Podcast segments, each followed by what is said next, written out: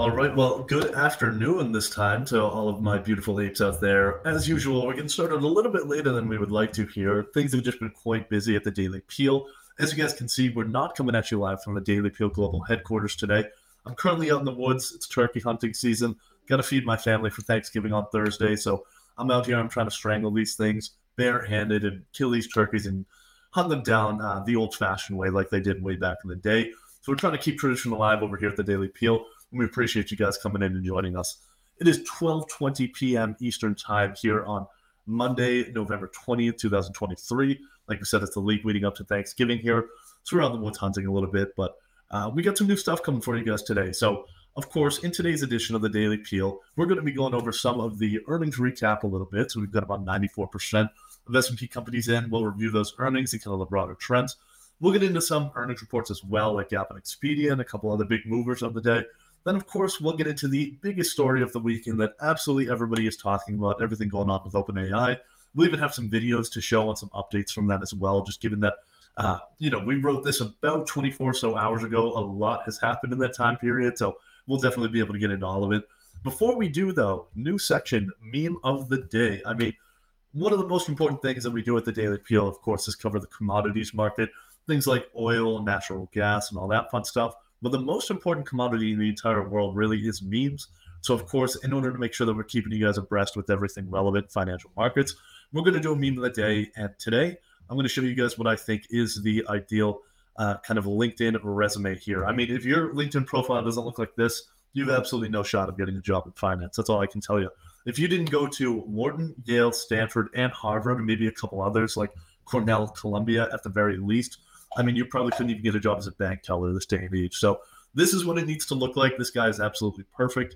And I think some of the comments absolutely, nail this here. Hopefully there's nothing derogatory in these comments here. But, I mean, I think this guy nails it. It's the LinkedInfinity stance. That's really what we need in this day and age. So thank you to Feuders for that comment. I mean, I don't know what that is, but it says something about North Korea. So let's just skip right up by. Somebody said average non-target student. Thank you to Felicio et al. For that. But really just some great stuff going on over here with these memes and these comments. So if you want to stay on top of the most important commodities in finance, of course, being memes, definitely check out the Wall Street Oasis Instagram page. Luckily, somebody a lot smarter and funnier than myself actually posted the Instagram accounts there, so you might actually be entertained in that sense. Now, after going through some of those memes here, let's go ahead and shift gears and focus back on markets. So we are going to be talking a lot about what was going on Friday and kind of leading into the Friday session. But, of course, that's bled over from the weekend. All the OpenAI stuff we'll be certain to get into as well. But before we do, let's go ahead and start with the market snapshot here. So as you all know, this week is going to be one of the busiest in the history of TSA. Every year Thanksgiving is, and this year should be no exception from that. So it's typically either the Friday or the Sunday after Thanksgiving is the single busiest day in the history of the TSA. So definitely, if you're traveling this week, just be ready, get there early. Please don't miss your flights, and we're trying to give you guys a heads up now just to make sure that everybody kind of stays on top of things. I know I cut it very close personally, making my return out of the Daily Peel Global Headquarters and getting into the forest here where I'm hunting down my turkeys. So definitely don't be like me. You want to give yourself a little bit more wiggle room there. Speaking of wiggle room, markets did not have too much wiggle room on Friday at least, so the Russell 2000 led the way, gaining 1.37%. But all the other major kind of older brother U.S. indices at least were somewhere in the range of 0.01 to about 0.2%. So it really wasn't much moves going on. Now, the Daily Peel, the WSO Alpha portfolio actually did gain about 0.32% on Friday. Well, that's certainly not much, but is 32 times the movement of the Dow. So I guess we got that to brag about for now. Now, moving down below, treasuries were pretty boring as well. Moved broadly lower on the longer end of the spectrum with the 10-year kind of basically being flat on the day. And the 2-year mostly gained on the session as well. Really wasn't a whole lot going on over there, but we had some more auctions today, so I'm sure that's going to be interesting. Shout out to Shaquille O'Neal real quick. I mean, one of the hottest shimmies of all time. Then moving on down below to the banana bits.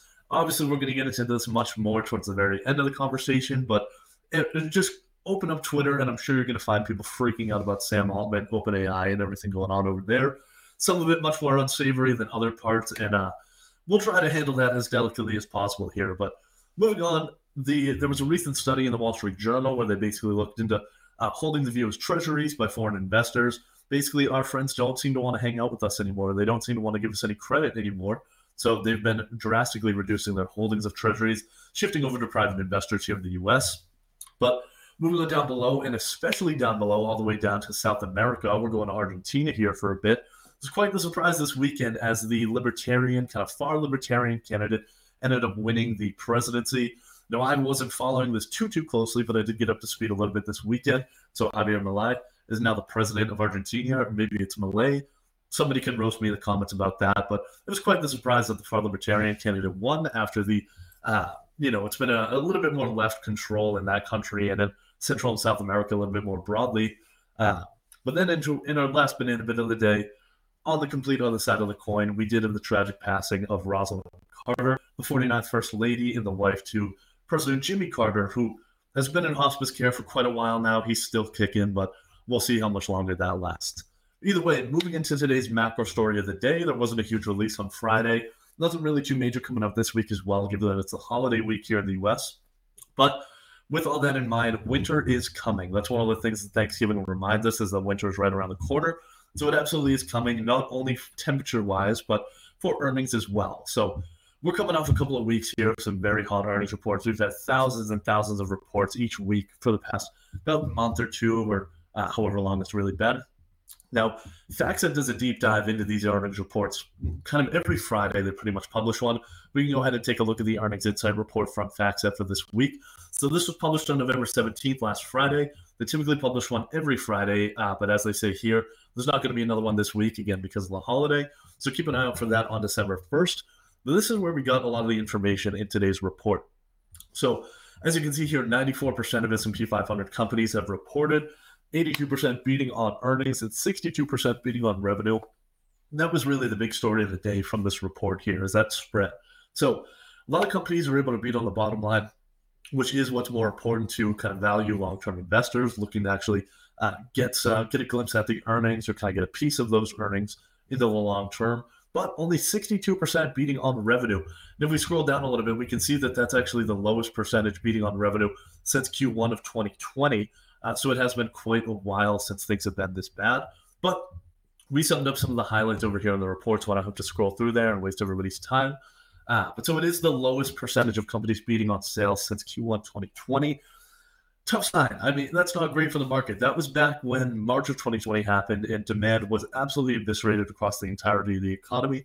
I don't know if I missed something here and there's some kind of horrific pandemic raging and we just haven't found it yet. It hasn't come across our radar, but something's clearly going on there as, the demand is weakening. The great irony of this report from FactSet, right, was this last bullet here. Fewer companies are mentioning both inflation and recession for five quarters straight. But with that said, the numbers are kind of giving us the opposite signal. These companies, they did a great job slashing costs and following that Zuckerbergian playbook of just cut costs, cut jobs, basically get everybody out there who's not adding a positive ROI to the company, kick them out to the streets, get them the hell out of here. The remainder of the basically pretty much everything else has been kind of on the downside. Demand has definitely been slipping away, and we've seen that pretty much across the board. Now, we did get the largest helper to earnings growth annually from Meta Platforms themselves, adding further irony to this report here. But either way, it was a great kind of report, definitely worth spending some time looking into, as it was a big takeaway from earnings season. Now, like we said again, sales declining signals kind of a demand decline across the broader economy. However, these companies, this is the reason that you invest in stocks, right? It's because even in environments like this where demand is declining, these companies are still able to maximize shareholder value by cutting costs, cutting jobs, throwing people out on the streets, as all good companies do, and ultimately increasing their profits. So even with demand on the decline, they're still able to drive profits and create the shareholder value. And that's largely why we've seen markets actually up this earnings season, despite things, from a broader economic view, arguably turning for the worse. But we'll see what happens there.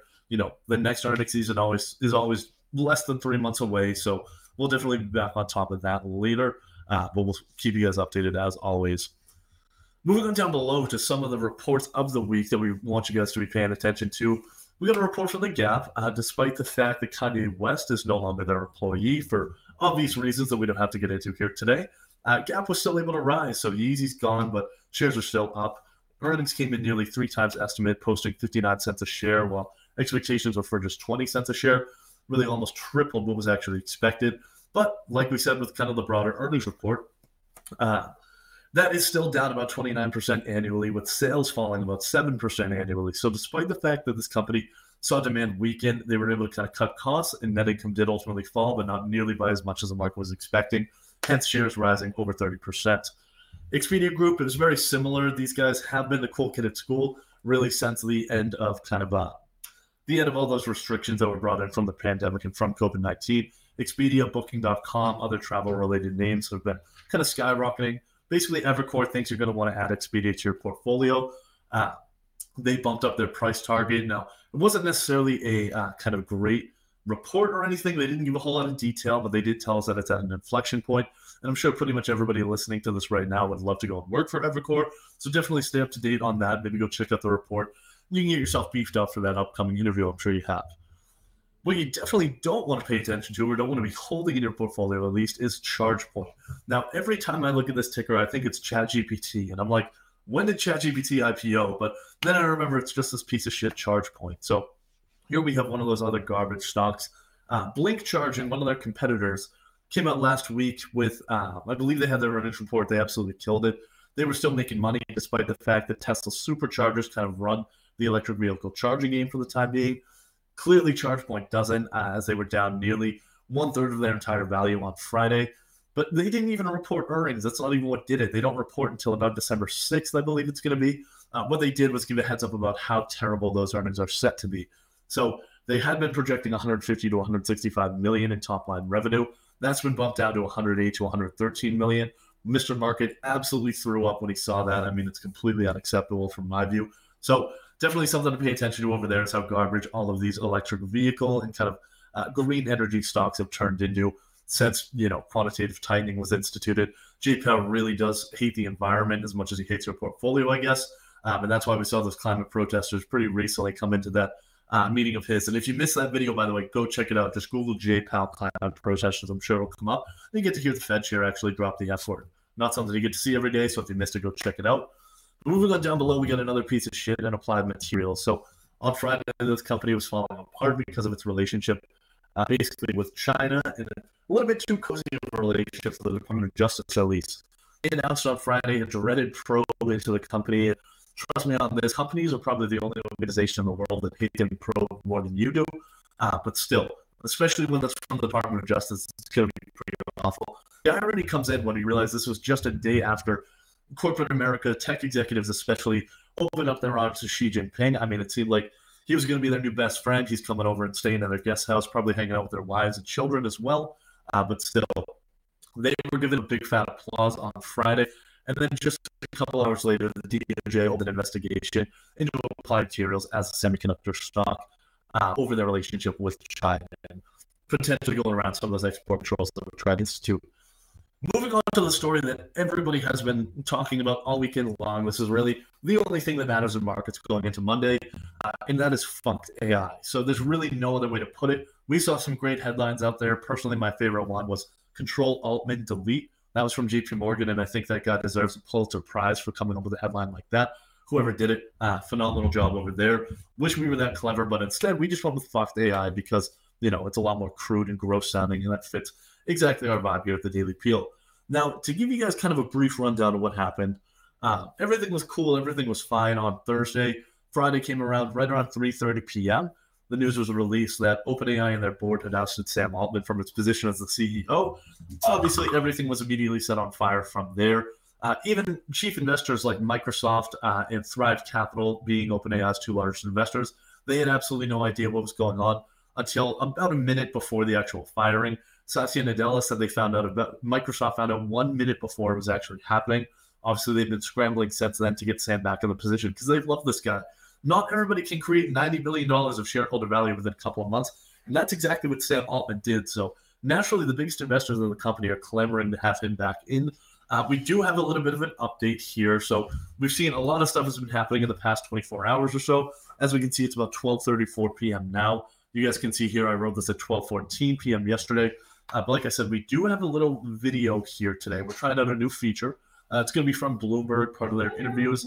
So definitely feel free to go ahead and check that out. But we're going to pull that up now. Talk to us about what this appointment would mean from the board. Why Emmett Shear? Well, this is all very fast change. So Emmett Shear, this announcement came through, at least the reporting came through from our team on the ground in San Francisco about 30 minutes ago. And this was after overnight, as you were saying, we were looking at these negotiations between the board and Sam Altman. Someone was actually in the offices of OpenAI over the weekend. So now, as you say, we have the news that Emmett Shear, formerly the CEO of Twitch up until the early part of this year, has been appointed as the CEO. It's quite the dramatic turnaround, given that we were reporting on the fact that the board and Sam Altman were negotiating over potentially his return. Emmett Shear, we know that he co-founded Justin TV, a video platform, and then... Yeah, so as you guys can see there, lots been going on in the interim. They do have that new CEO appointed. We'll see how long that actually lasts, because the board, the CEO, ultimately all the employees at the company do ultimately work for the shareholders. So those really are the people who are in charge. As we said here, the shareholders are starting to flex their muscles. But like they also said there, Sam Altman was at OpenAI this weekend, and he took the world's cringiest selfie to show us all that he was there. I mean, this is the most cringy, most millennial thing I've ever seen in my entire life. I mean, just look at how locked in this face looked. If you wanted to see this from the other side, don't worry. He recently retweeted whoever was sitting across from him as he took that photo, because one of the main requirements of being a CEO in Silicon Valley is pure and straight narcissism. And so obviously you can see that in spades from people like this, even though it's not nearly as bad as it is for a lot of other people. Pretty much anything who says something nice about OpenAI is going to get a quote tweet from Sam with a heart. So if you're fishing for likes and comments out there like you should be in this day and age, definitely feel free to shout out one of those. Even Ilya's getting into it here. But as you guys saw with the Bloomberg report, basically where they stand right now, the board has brought in a new CEO. We can't imagine that Microsoft and Thrive are going to be too happy with that. But stay tuned, because Sam very well could be announcing a new venture, kind of the next steps, pretty much at any time. We're just waiting to hear that. But if we go over into PolyMarket, this is a peer-to-peer betting service. Not necessarily one that we endorse or that we use or anything, but it's a great kind of service to show the what people are thinking of the odds for certain things.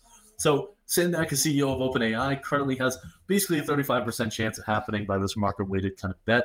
You can go in here and throw money on these things, so feel free to do that if you want to, but take a look at these odds. Basically, just take a look at the odds first. Odds Sam Altman announces a new company by November 4th, about a 6% chance right now. I didn't mean to click on that, but those spreads, I mean, you can get a nice return with odds like that. Emmett Shear, CEO of OpenAI, will he still be that by the end of the week? We'll see, but obviously there's a lot of cool stuff going on, and you can definitely throw around some bets there. You guys know we're all about the degeneracy, so obviously had to bring you these opportunities to build that generational wealth for you and your family. Just remember, you're always one bet away from financial freedom, and that could be today over on PolyMarket. But definitely stay tuned with the OpenAI stuff. Pretty crazy what's going on right now. And it's almost certain that it's going to be different by the end of the day today. So definitely want to stay tuned. I mean, really, if you have Twitter opened up, you should be following it. Now, finishing off with the quote of the day from David Tepper, the key is to wait. Sometimes the hardest thing to do is to do nothing. Very similar to the idea that Jesse Livermore brings up in the Reminiscences of a Stock Operator, one of the greatest traders of all time. One of the hardest things to do in finance and in investing is to sit and wait. And especially, you know, from us here at the Daily Peel, the equivalent of that is it's pretty difficult for me to sit and shut my mouth. So make sure to let me know how wrong I was on everything here, and maybe it'll actually be shut at some point. But either way, very happy to be spending the time out here with you guys in the woods while I'm turkey hunting. I think I got pretty good odds at this one right here. His neck looks right for the snapping. So we'll try to get that so my family has something to eat on Thanksgiving. But best of luck to all you out there who don't have a turkey yet. If you're not from the United States as well, maybe eat a turkey anyway. It's a great source of protein. Tastes great as well. Just make sure you include the gravy so it's not too dry. But for the time being, I'll see you guys tomorrow and hope you have a great rest of your day. And thanks to you, my listeners at Wall Street Oasis. If you have any suggestions whatsoever, please don't hesitate to send them my way, Patrick at wallstreetoasis.com. And until next time.